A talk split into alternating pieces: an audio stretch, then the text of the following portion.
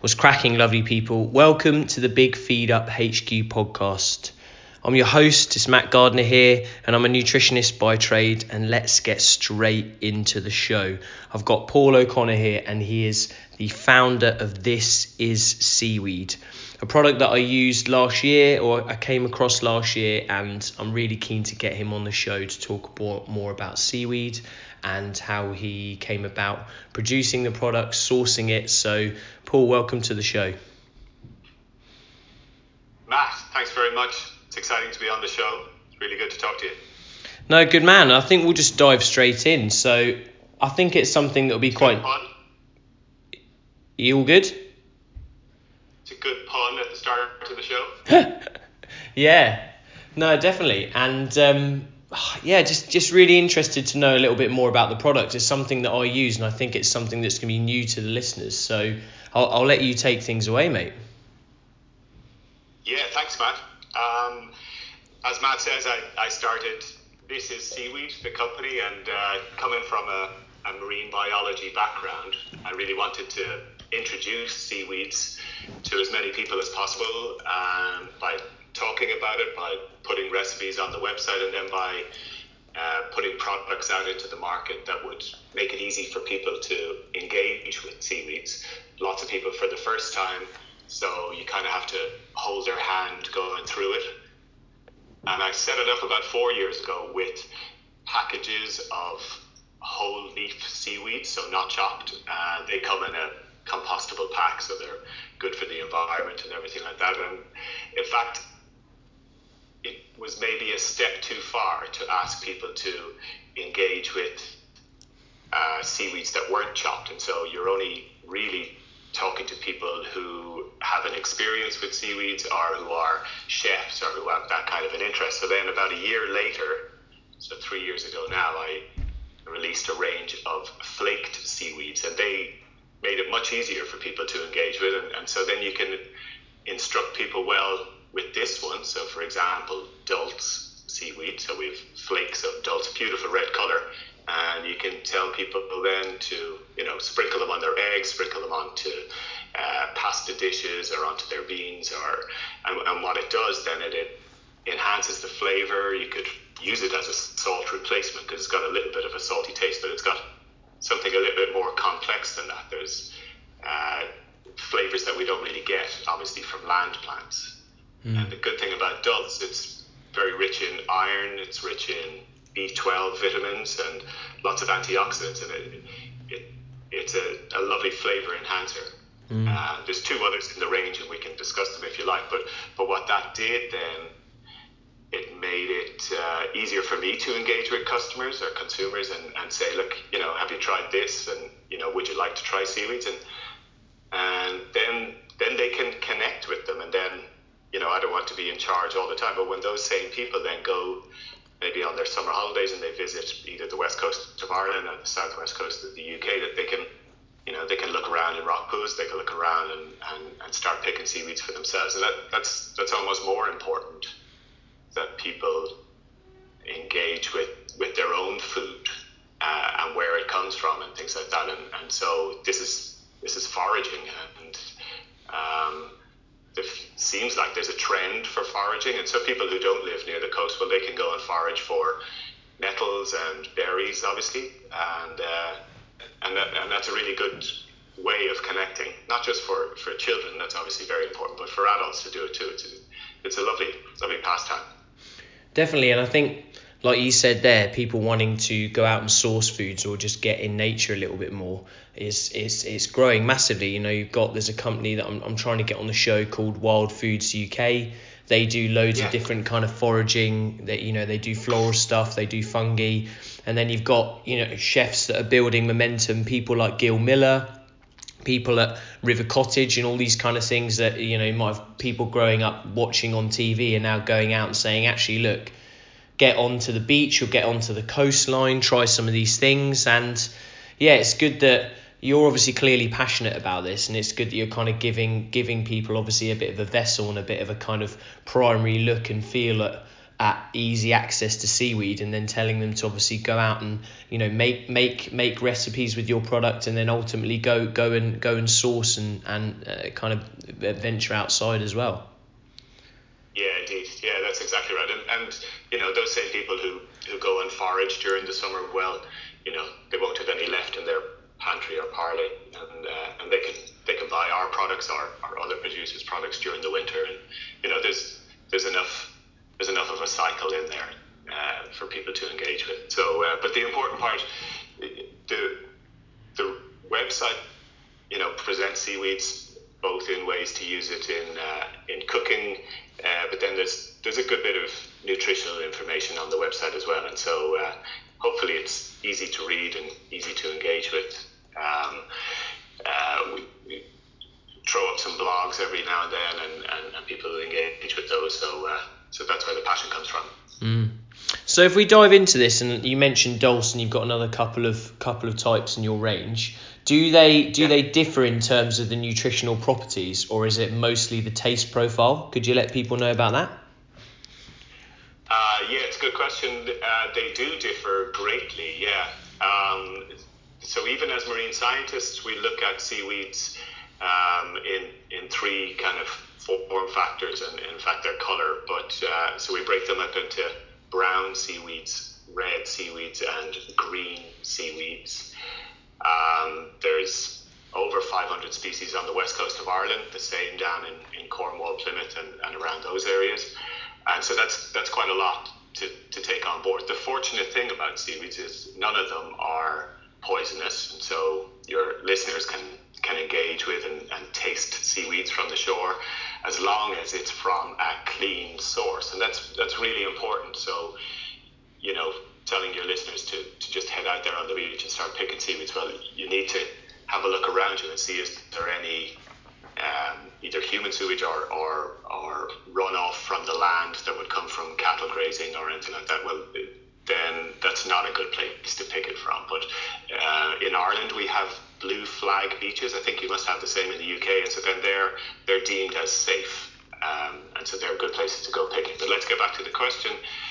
Um, the the the taste profile and the nutritional profile of the seaweeds vary um, in, in, quite a range, really. So I already discussed, let's say, some of the, the factors with dulse. That's a red seaweed.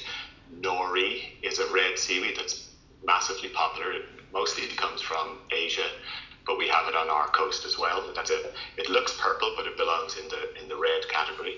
And you can pick that from the shore. It will look like when the tide goes out, it will look like a, a black slack clinging to the rocks. But actually, if you get close to it and you peel it off, just uh, almost leaf by leaf, they're only one cell thick, so they're uh, they're very very thin and delicate they're almost translucent, um, and you can eat those while you're sitting on the beach. They're uh, pretty pretty tasty, packed with um, with lots of nutrients. Typically, the reds would be uh, high in B vitamins, iron, and those kind of ones. And then when you look at the at the the brown seaweed, so they're much much larger. They grow in a different area of the, of the shore. Um, and the the nicest ones to engage with would be sea spaghetti. And it's identifiable because it's long and thin. It'll grow about two meters long in and around June and July. It'll be that long. And earlier in the year, so in March and April, it's a uh, very delicate um, and very, very tasty when you pick it from the shore. Um, and then they are rich in potassium, uh, lots of iodine, lots of magnesium, and so they're they're good for for other purposes. They uh, they also have weight loss properties, which are being investigated by lots of universities, um, and there's some good science coming out about that. Uh, typically around the brown seaweeds, and it is because in the surface or in the skin of the brown seaweeds, they have a, a protective mechanism. It's a polysaccharide, uh, so it's it's a sugar, and this prevents it from desiccation, so prevents it from drying out. So when the tide goes out, it leaves these brown seaweeds uh, at the mercy of, of the dry air, but also as, as at the mercy of the UV light.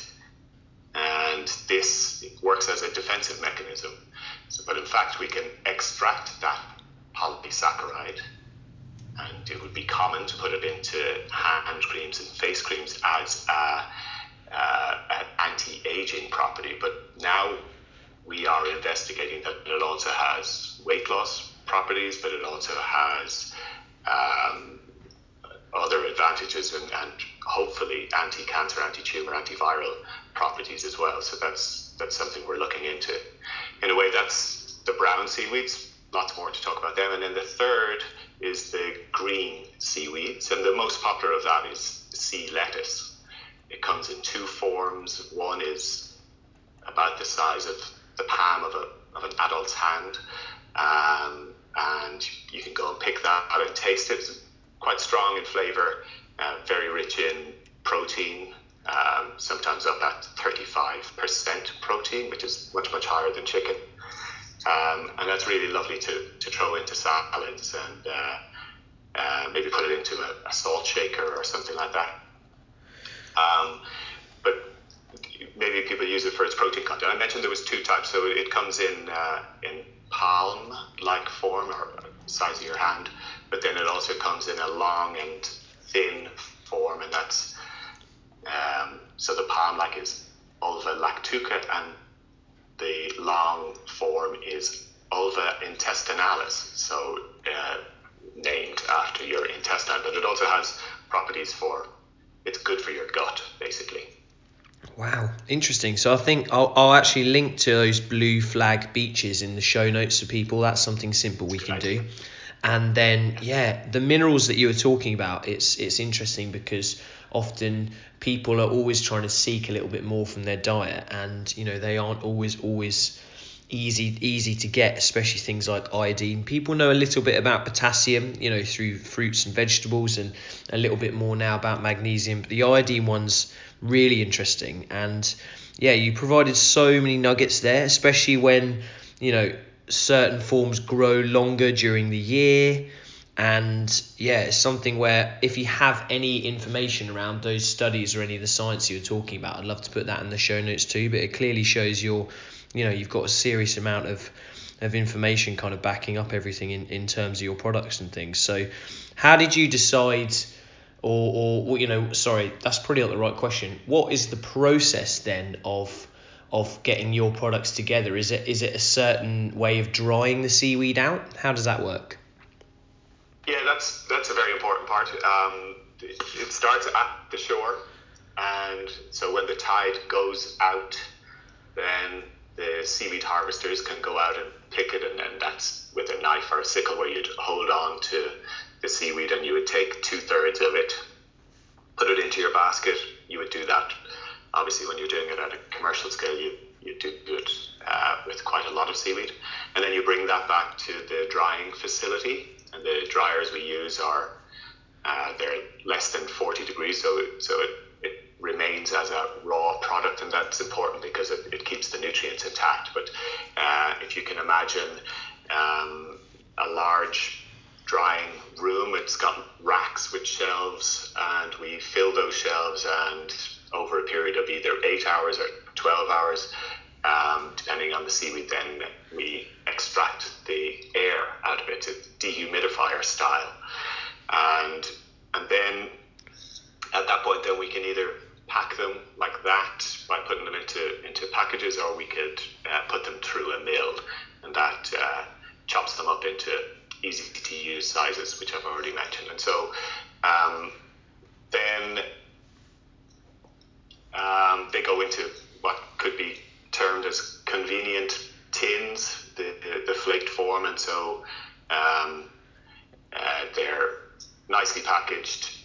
What the the tin does is it uh, prevents light penetration. So these tins could be sitting on the shelf of a shop or, or your own or your own parlor, your own uh, cupboard for a year or two years. They've got a long shelf life, and so it's important to to protect it from from light degradation, and so so that's why they're they're packed in these uh, handy little tins. The Tins are obviously reusable or recyclable, so uh, that's it's a it's a pretty good thing for the environment, you could say. Mm, yeah, solid, and that that was the thing that I wanted to tease out because you know going on onto your website, there's obviously a detail around how you dry the product, but it's important if people are just listening to that that you don't lose a lot of the the you know nutritional profile of the product as as you process it. So yeah, that was really interesting. I wanted you to go into a little bit of that, and um, yeah, the tin obviously they're you know then then they're not too large. You can stack them, can't you? And say if I had them in a little cupboard at home, like you said, it's just keeping them away from light and it's just keeping them in a cool environment. They don't obviously need to be refrigerated or anything like that long term. Yeah, yeah, exactly. Yeah. Cool. Um, you mentioned iodine there, so it's it's an important one in terms of seaweed. So obviously, some people um, should be aware of how much iodine they're they're taking on board. Maybe those people know it themselves; their doctor would have told them. But uh, for other people, um, there are there are studies done that over eighty percent of women in Europe are iodine deficient. So so in fact, the public aren't getting enough iodine into their diet, and there's scaremongering about iodine, but actually it's proven to be good for the thyroid, mm. which is good at regulating your, metabolism. Mm. this it helps all the way throughout the year, but it particularly helps in the wintertime to prevent getting colds and flus. It's just a little thing, just having enough iodine in your diet. And um, it, it, you get them quite easily by adding seaweed, maybe two or th- three times a week, just little bits of seaweed to your diet. So uh, that's uh, it's, it's quite an important thing, I would say. Mm, I, I completely agree. There's always going to be inter-individual variability, and like you said, people that are listening, if they if they are known to you know not take on large amounts of iodine, they're, they're, they're probably already aware of that. But yeah, if you're new to seaweed or you've never heard about iodine before, and, and like you said, you want to just support normal energy levels and you want a, just a practical way of, of putting that into your diet, like you said, a, couple of servings of, seaweed a week, two to three times a week, is is a, is a simple way of doing that. So would that be, you know, are we talking Paul like a, a couple of pinches? per week or like two three pinches per week of your product or is it more like a tablespoon or what's the kind of i know i know this isn't we, we're going down the lines of like recommending okay put this in in terms of like supporting health but also because it has you know a unique taste too you just have to balance that right? Is it is it kind of pinch and taste and see how we go? Is it always keeping it raw on top at the end of a meal or can you mix it as the meal finishes? Like what do you recommend there? Yeah it's actually a loaded question because um, amongst the three tins of flaked seaweed then we use them differently. Um, i'll go back to the dulse most briefly where when the dish is at the table, be it uh, eggs or avocado or salad, or indeed a pasta dish, and take just a one pinch and sprinkle on top. If, if it is a flavor that you like, then you know two pinches is is, is absolutely fine. Um, and, and dulse doesn't actually contain too much iodine, so it's so it's quite an easy one to promote. In terms of the other two, then they're both brown seaweeds. Um, they have a, a different texture to them because they, they both have a, different thickness to it. But uh, so Alaria, Alaria esculenta is the is the Latin name, or people might recognize it as Atlantic wakame or wakame, similar to the Asian wakame, but of course it comes from the Atlantic rather than the Pacific. And that one, uh, in its flake form, take a pinch or two and sprinkle into your stir fry as it's cooking, or put it into your porridge right at the end of cooking. So for the last minute or so, uh, put it into a smoothie or something. What it wants to do is it wants to absorb a little bit of water, um, and and then it's easier to, to chew on or to, to digest. Uh, with the the third one, which I call it kelp, even though there are a number of forms of kelp, this one is Laminaria digitata and that one, um, because it's high in iodine, then there's a recommended kind of daily allowance of it. And so, if you're cooking a pot for, of soup or stew or lasagna or anything like that for for four to six people, then you would put in a, a teaspoon of this flaked material. So it's about four or five grams. and that gives enough iodine to each of the four or five, six people that are going to eat it. And um, uh, what that one does, because it has a different property too, but it's it it has this umami effect, mm. and so it's rich in a in a in a glutamate, a monosodium glutamate, the original, as opposed to the, the lab created. And so what it does is it enhances the flavor of uh, let's say you're having a vegetable soup, well, it enhances the flavor of the vegetables. It would do the same with a fish soup or a, or a beef stew or something like that. And so it has kind of remarkable properties, uh, all from a natural source, which is which is really great. Mm. Amazing. So to summarise, you've got the dulse, which is around a pinch with things like eggs, salad, pasta on the table, and then the second brown seaweed finishing because it needs a little bit of water. So finishing off in a porridge or adding to a smoothie or in a stir fry. And then the kelp is four to five grams a teaspoon in like a larger dish, kind of one pot wonder or a tray bake or something that you're serving to to to a large amount of people. You know, four to six people. That's absolutely awesome. Yeah, that's exactly right. Thanks, Matt. Cool. No, that's that's basically why you know, I wanted to get you on the show because it's, you know, it's a little bit of a of a selfish one from my end too because I came across the products and things last year and um, you know we've kept in touch over Instagram and things and I, I just exactly wanted to tease out loads of loads of your knowledge base on this. I wanted to find out more about where the products come from and then the subtle differences and just get people listening to to understand that you know seaweed shouldn't be this scary thing people like yourself are uh, you know taking hold of it and, and, and producing products that are very easy to use. And then it's just understanding you know which, which one for for, for when and, and how much to have. And, and I think people are hungrier for for, for this kind of information. And then also how do they put it on their tea at the end of a busy day basically? Yeah. Yeah exactly. Yeah. So um, I don't necessarily mean to promote but but other companies are doing really wonderful things with seaweeds as well, and that is to make it easier for people to engage with. So coming out in September from from my company, this is seaweed. There's a smoked seaweed risotto mixes, and so this is it's got some lovely smoked seaweeds then mixed with uh, so smoked sugar kelp with sun-dried tomatoes, smoked sea spaghetti as I mentioned already with porcini mushrooms in a risotto mix, and then that makes it easier, hopefully, for users to engage with it and, and maybe that will be their first time trying it. Um, so it's that barrier that we're trying to, you know, get over. That uh, people who think, oh, seaweeds, oh, I don't know where they, you know, how to use them. Well, uh, so this will be our product, and, and but people, your listeners should should investigate seaweed producers locally to them and, and what they're doing in terms of pestos and stuff like that that other people are doing, and uh, maybe that could be their first taste of seaweeds. Cool. So that's basically a product that, that you can buy and then it and, and then it's already made and then obviously you have your existing seaweeds and, and, and, and flake products. So that's something that's coming out later on in the year. That's right, coming out in September, yeah. Oh great. So I'll look I'll link to everything we talked about in the show notes. So the blue flag beaches, obviously the website and recipes that, that you've created and then some of the differences in terms of the, the three seaweeds are summarized there. Is there anything else you want people to know about? How can people get in touch with you or how can they follow you online? Across all of the social media channels, channels um, there's a Twitter, Instagram, Facebook, and then the website itself. Uh, there's a subscribe button, but there's also a contact us. You're very welcome to send emails to either info at thisisseaweed.com or indeed myself, Paul at thisisseaweed.com.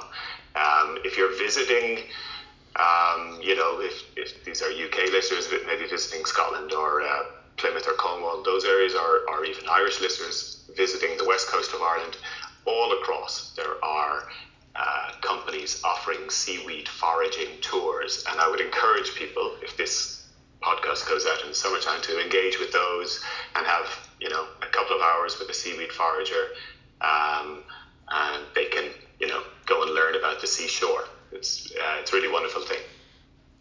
Cool. I think that's a perfect place to end mate. And um, yeah lovely people. Look if you're listening and you're keen to reach out to Paul, that's basically what I did. And yeah, very open, um, interesting individual, like you said, very knowledgeable, and he's you know he's keen to give time to to talk about you know the, these these different seaweeds and all this fantastic stuff. So first thing, get on over to his Twitter, Instagram, website, look at the products. Second thing, book your seaweed tour. That's something that yeah I need to do as well, 100%. So good man. I think it's one of those things where I'd love to have you back on the show later on in the year once once your new products and things are out. We can talk through those as well if you're keen. Yeah, absolutely. Yeah, we can certainly talk about the nutritional benefits of, of the products that are out and. Uh, and, and maybe what's to come in terms of research. But but for now, we could leave it there. Uh, it's been a real pleasure being on your show, Matt. Uh, love the podcast. Cool. And uh, look forward to listening to, to future shows. Yeah, good man. Thanks a lot. And lovely people, thank you for listening. Really, really enjoy doing this show. And if you have a few minutes, just leave me a rating or share it with someone. Have a fantastic day.